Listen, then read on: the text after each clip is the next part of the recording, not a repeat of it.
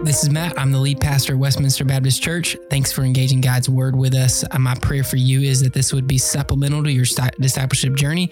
Uh, if we can connect you with a local church or discipleship group, uh, please contact us at info at discoverwbc.com. Amen. Well, occasionally somebody will send me a uh, uh, something screenshotted uh, from social media or something of this nature. And if that happened, if you happen to post this, uh, just understand I did not see your personal account because I do not follow you most likely because I don't use social media nor post or watch your uh, your social media. But I was sent a uh, a quote and asked what sort of my opinion was on this. And I, I want to just clarify uh, sometimes lies are just the twisting of the truth. There is a truth that just needs to be slightly twisted in order for um, it to become a lie and easily accepted into uh, the church. And I think that we're going to see this here as Satan is able to use these slight distortions of truth to create division in the church, where often what happens is there's two different camps, two different groups, and you've got to choose one, and the one hates the other. And so a lot of times I think Satan tries to work within this to create division so that God doesn't get the glory, and instead the culture sees the church trying to operate and sees the division and wants none of it. This divides churches, divides divides cities, churches, and it divides denominations, and it will ultimately divide the kingdom of God if we allow it to move into our hearts and into the lives of those around us who are believers. We have to be careful to protect ourselves from this. And so I want to read to you this quote and I want to help us understand this so that we might be better at interpreting uh, uh, quotes and interpreting uh, uh, what people say and trying to understand if it's a little distortion of the truth, if it's the truth, or it's a radical distortion of the truth. And so I'm going to read this out loud to you. It says, Jesus didn't eat with sinners and tax collectors because he wanted to imp- appear inclusive, tolerant, and accepting. He ate with them to call them to a changed and fruitful life, to die to self and live for Him. His call is transformation of life, not affirmation of identity. Now, here is the problem. This is a slight distortion of truth. There probably is a little bit of tension in this room right now. You're probably like, you may be like, man, that sounds good. You may be like, man, I'm already deciding I'm in this camp or I'm in this camp. You may already be in this moment like, I don't agree with most of what you said. But we're going to walk through a couple verses that I hope will support uh, uh, how we engage culture and how, as a church, we unite around a singular effort. But what happens is we, again, we, ch- we have to choose between one camp and another. And usually what happens is the church is either a condemning church or the church is a conforming church. Right when I said those words, I bet in your mind a church came up in your mind. I, think that what we do is we all of a sudden think like, oh yeah, yeah, this church is this way, or these people are this way, and this church is this way, and these people are this way, and we get so divided out that it makes it seem like there's only two options. We are either condemning or conforming. Even this quote makes it look like we can either appear inclusive, tolerant, accepting, or we can call people to transformation of life. But I don't think either of, either of these are accurate. And I want to challenge you as you read through God's word to prove me wrong or to walk through God's word and let it transform your lives because I don't think that you will find Jesus sitting with sinners, sinners like me and like you, and engaging them in the way that this quote says. You see, here's, a, here's one of the foundational issues with this Anytime you start off your thought process with how to engage the world with them, you've messed up. We have to understand first that we are sinners, redeemed and saved by God. And anytime we talk about people who are sinning or in a lifestyle of sin, we have to first understand in humility that that is us too. Aside from the grace and mercy of God and redemption of God, I too I too was broken and needed Jesus. I think as we engage this text, in, in Luke, as we're going to walk through Luke, you're going to see this, but I, but I hope to be able to kind of sort of show you how to read into this.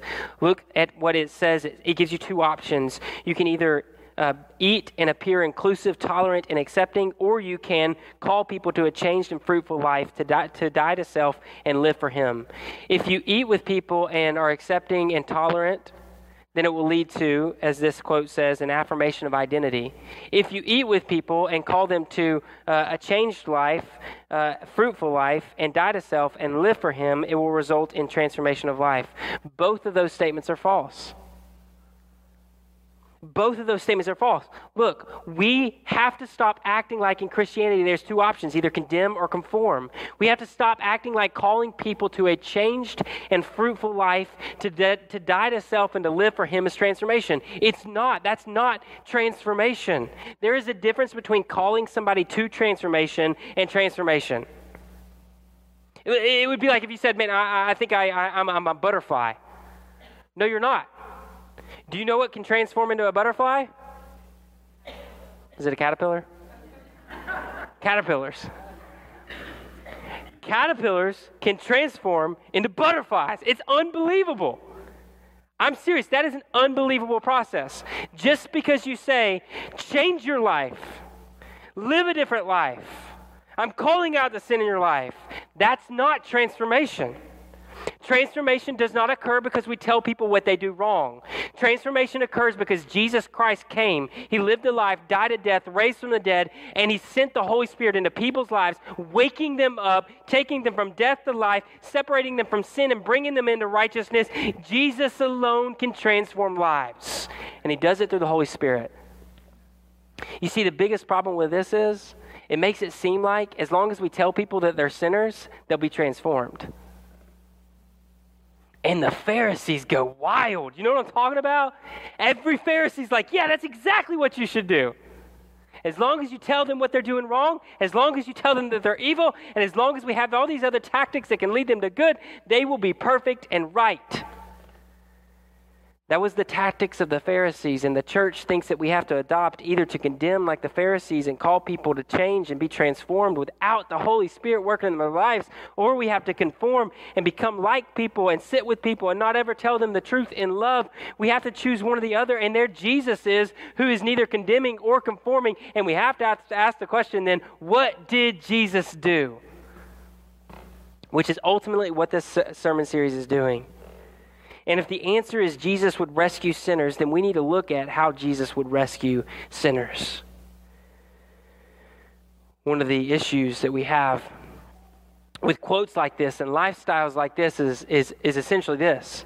You could go to someone, sit down with them, tell them where they're wrong, lead them to do what is right, lead them to deny themselves, live for Christ, do what Christ has called them to do.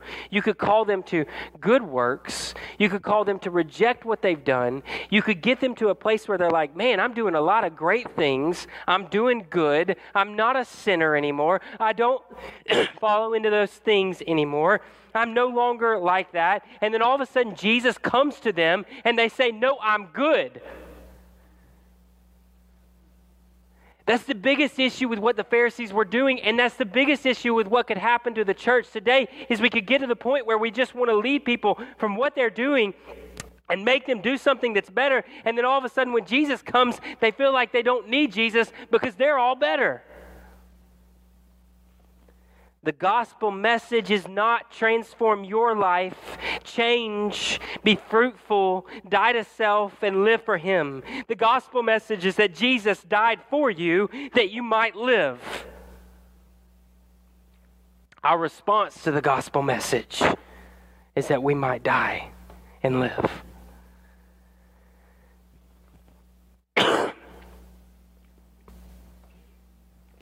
Sorry, man, third sermon. Hope that as a church, we don't feel like we have to choose between condemnation and conforming, but rather we can choose to follow after Jesus, who showed us a different tactic. It's been what the series has been all about, and I want to walk you this morning through Luke. Three different passages in Luke, starting with Luke chapter 13. As you turn in your Bibles to Luke chapter 13, I want to remind you that what we're talking about is how Jesus sat with the sinners like us, sinners like us, sick, and with the saints. And remember, when I say saints, what I mean is perceived saints, those whom thought they were good and thought they were holy, but in reality needed Jesus, didn't, didn't recognize it. Jesus sat with the sinners like us, with the sick like us, and with the saints, perceived saints.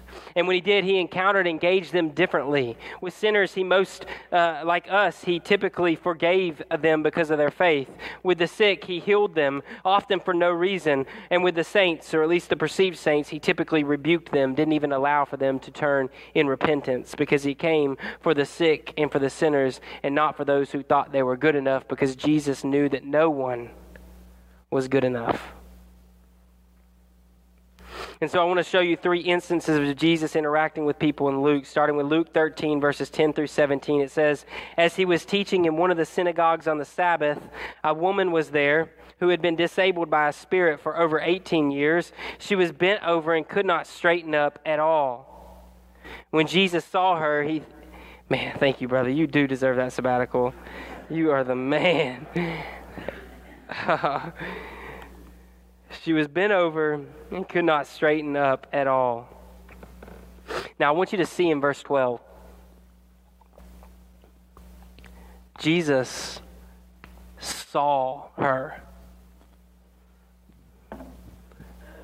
Jesus saw her. Now, what do you think he saw in this moment? I want you to think back and try to take yourself into this moment and see Jesus looking at a woman bent over, disabled by a spirit, evil spirit been, that's been in her life for 18 years. Imagine what she's done. Imagine what that evil spirit has caused her to do. Imagine whom she's hurt.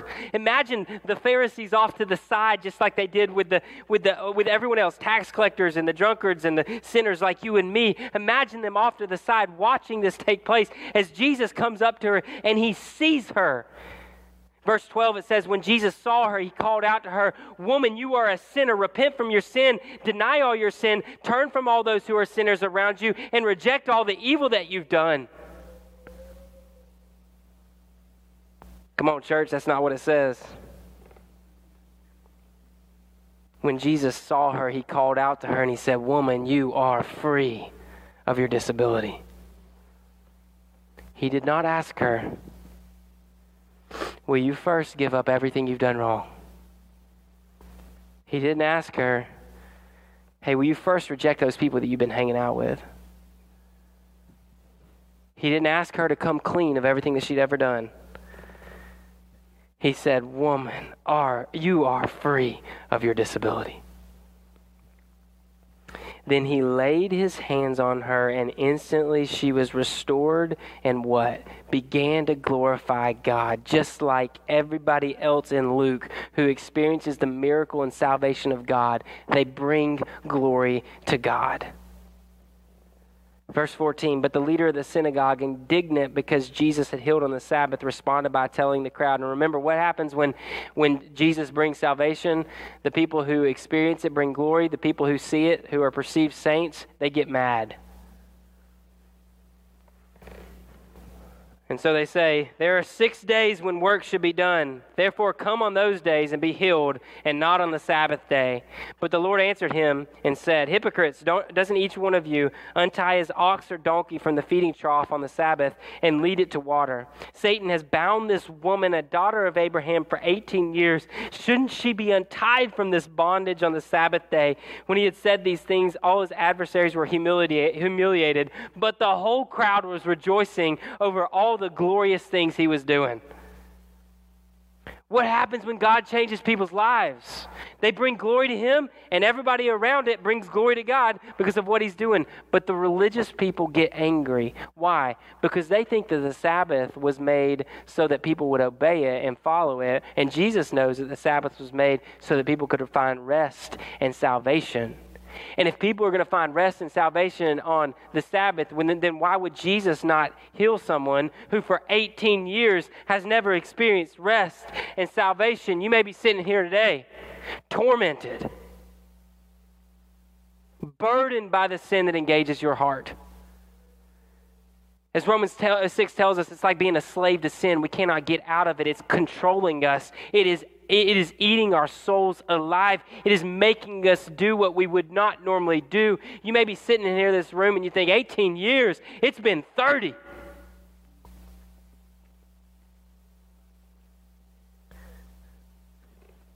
Man, I, I think that some of us just need Jesus to sit down beside us and say, Man, you are free.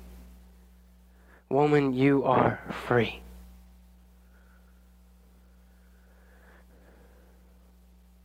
If you've been hearing your whole life, you've got to come clean. You've got to fix up. You've got to make it look pretty. You got to you got to do all these things. You got to wear these clothes. You got to sing these hymns. You got to sing these contemporary songs. You got to do all these different things. If you've been hearing that your whole life, you got to tithe this amount of money. You got to do all these different things. And if you do all these different things, then now you'll put yourself in a position where God will bless you and forgive you and make you free, and you'll be set free, and you'll experience all this bliss and all this glory. You've been told a lie because there is nothing you can do there's no amount of separation from sin that you can get away from that is going to save you. It is all by the grace of Jesus and the Holy Spirit's work in your life that you will find freedom.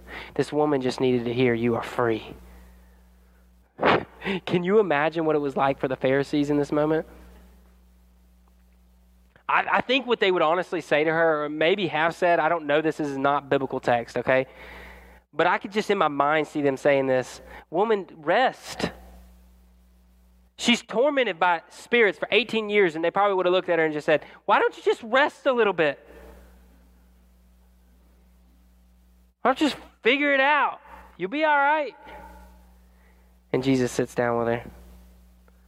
You are set free. Luke chapter 18, verse 35 through 43. As he approached Jericho, a blind man was sitting by the road begging. Hearing a crowd passing by, he inquired what was happening. Jesus of Nazareth is passing by, they told him. So he called out, Jesus, son of David, have mercy on me.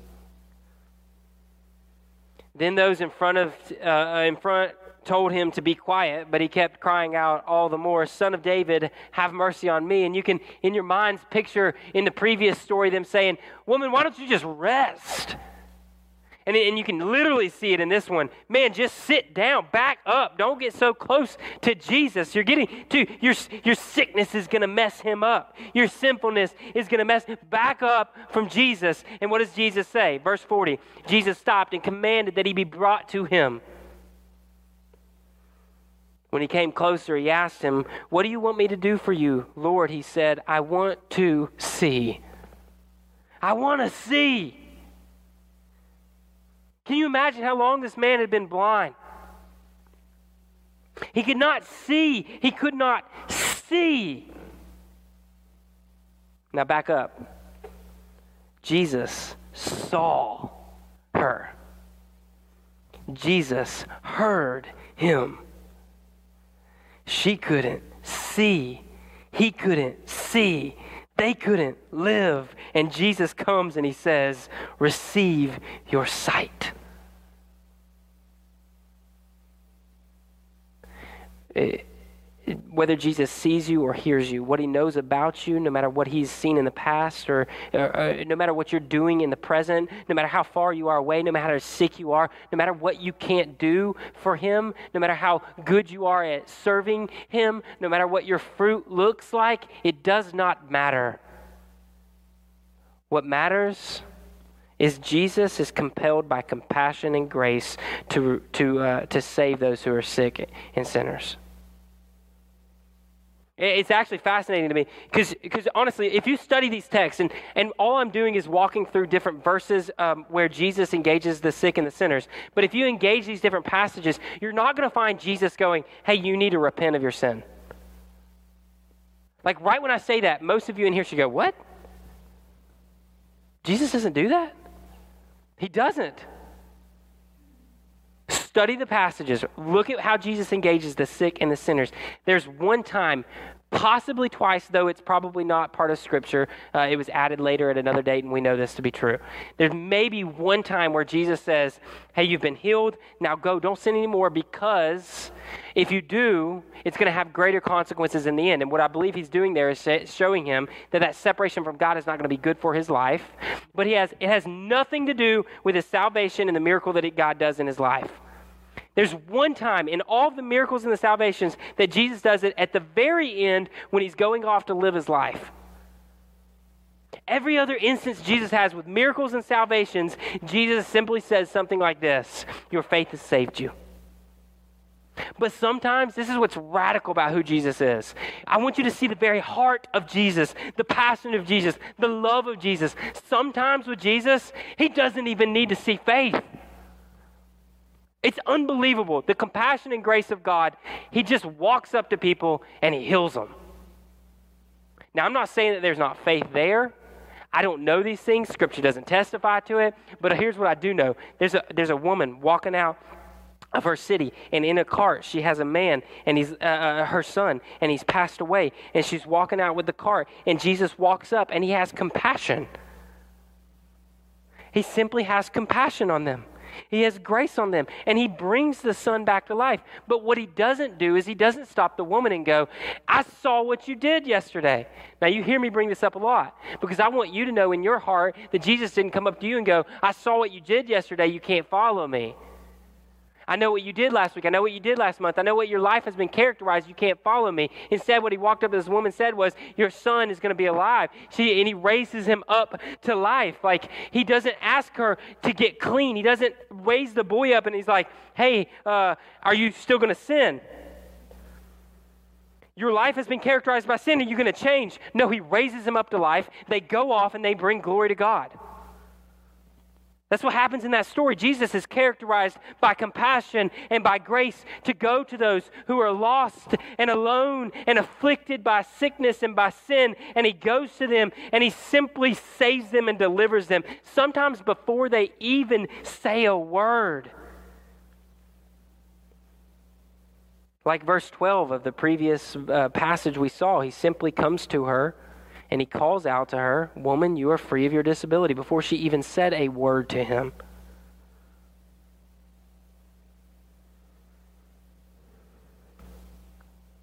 Now, what happens when salvation or miracles occur? Verse 43 Instantly he could see, and he began to follow him, glorifying God. What happens when miracles happen? What happens when salvation happens? People bring glory to God. Not only that, all the people, when they saw it, gave praise to God, it says in that passage. When people see lives change, they give glory to God. You've heard me say this last week, and you'll hear me say it again this week because I want us to constantly hear this truth. Why? Because Jesus constantly shows it to us. You cannot read the Gospels without seeing this truth over and over and over. But as long as we hear the world, all we're going to see is we have to either condemn or conform, but there's not another option. And then all of a sudden we look at Jesus and we're like, what is happening here? Who is this man that walks up to people and saves them and then they bring glory to him? Who is this man? And we constantly ask ourselves, what would Jesus do? And this is what he would do. You, you can imagine, imagine the disciples, the Great Commission, right? Uh, Jesus comes to them, he says, All authority in heaven and on earth has been given unto me, therefore go and make disciples. Imagine when he said, Go and make disciples, what they thought they were about to go do. All, all that they knew to do to make disciples was what Jesus had done to them to make them disciples. And what Jesus had done with them is what we're looking at here. Now, I, I, recognize that there's interactions that Jesus has with his disciples, there's uh, interactions Jesus has with the perceived saints, and with uh, sick, and with the sinners, and these are all four sort of different categories in how he speaks to people. He even speaks a little bit different to politicians in, at the end of John, in John 18 and 19. He speaks a little bit different in that way. But here's the cool thing the disciples watched Jesus, and they went and modeled Jesus. The question for us today is this Have you ever read through Scripture identifying how Jesus engages the sick, sinners, and, law, and, and saints, and, and asked yourself the question, Should I do that too? What did Jesus do, and should I do that too? I think the greatest miracle of all time, Luke 23, 44 through 49. Luke 23. And, you have to, after last week, seeing this consistently, that when miracles happen, salvation happens, people bring glory to God. You have to come to Luke 23 and go, okay, I think Luke's trying to tell us something. Y'all, this is all the same writer, and he's writing in the same way. Luke's trying to tell us something. Luke 23, 44 through 49. It was now about noon, and darkness came over the whole land until 3. And remember, Jesus is on the cross at this time because the sun's light failed. The, cur- uh, the curtain of the sanctuary was split down the middle, and Jesus called out with a loud voice. Father, into your hands I entrust my spirit. Saying this, he breathed his last. But off to the side, here's a centurion. Now, remember centurions, right? Centurions were for the Romans. Centurions supported what the Romans wanted to do. Most likely, this centurion probably led Jesus to the cross, to his own cross, maybe even put Jesus on the cross. We don't know the details. All we know is this centurion was there. We know that he walked with Jesus through this process because he it says he saw what happened, he saw everything that took place. In verse 47, it says, When this centurion saw what happened, he began to glorify God, saying, This man really was righteous. You see, when miracles happen, people bring glory to God. All throughout Luke, salvation, miracle, glory to God. Salvation, miracle, glory to God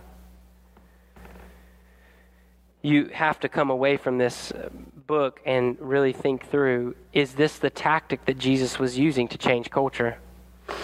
Is this the tactic that Jesus was using to change lives?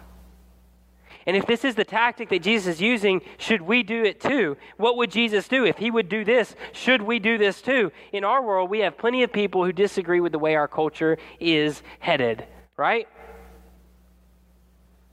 But I want to continually point us to the only one who can save. You'll hear me every week throughout this series point to somebody. His name's Jesus. And I believe he's the only one who can save us from the issues and from the problems that we face in this world today. You could fight with all sorts of tactics. You might, have, you might feel like you have enough money. You might feel like you have enough guns to fight. You might feel like you have enough p- political persuasion, social media persuasion answers with health care. You might feel like you have all the right tactics. But if you aren't sitting with the sick and sinners who are far from Jesus, then you probably aren't following Jesus. You see, that's the issue.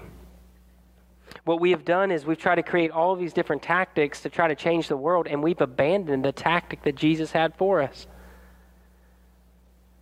And maybe you haven't. Maybe you're sitting in here today and you haven't abandoned this tactic, but I, I, just want to press in a little bit and ask a little bit further. When's the last time you pulled up a seat beside you and asked someone who is a sinner, like you know we are, sinners like us, redeemed by God? When's the last time you asked someone to come sit beside you and walked with them through life?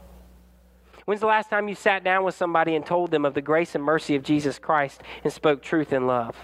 When's the last time you sat down with somebody who's so far culturally outside of who you are used to sitting down with that people might say the same things that they said about Jesus? You're a drunkard and a glutton. You're a, a friend of sinners.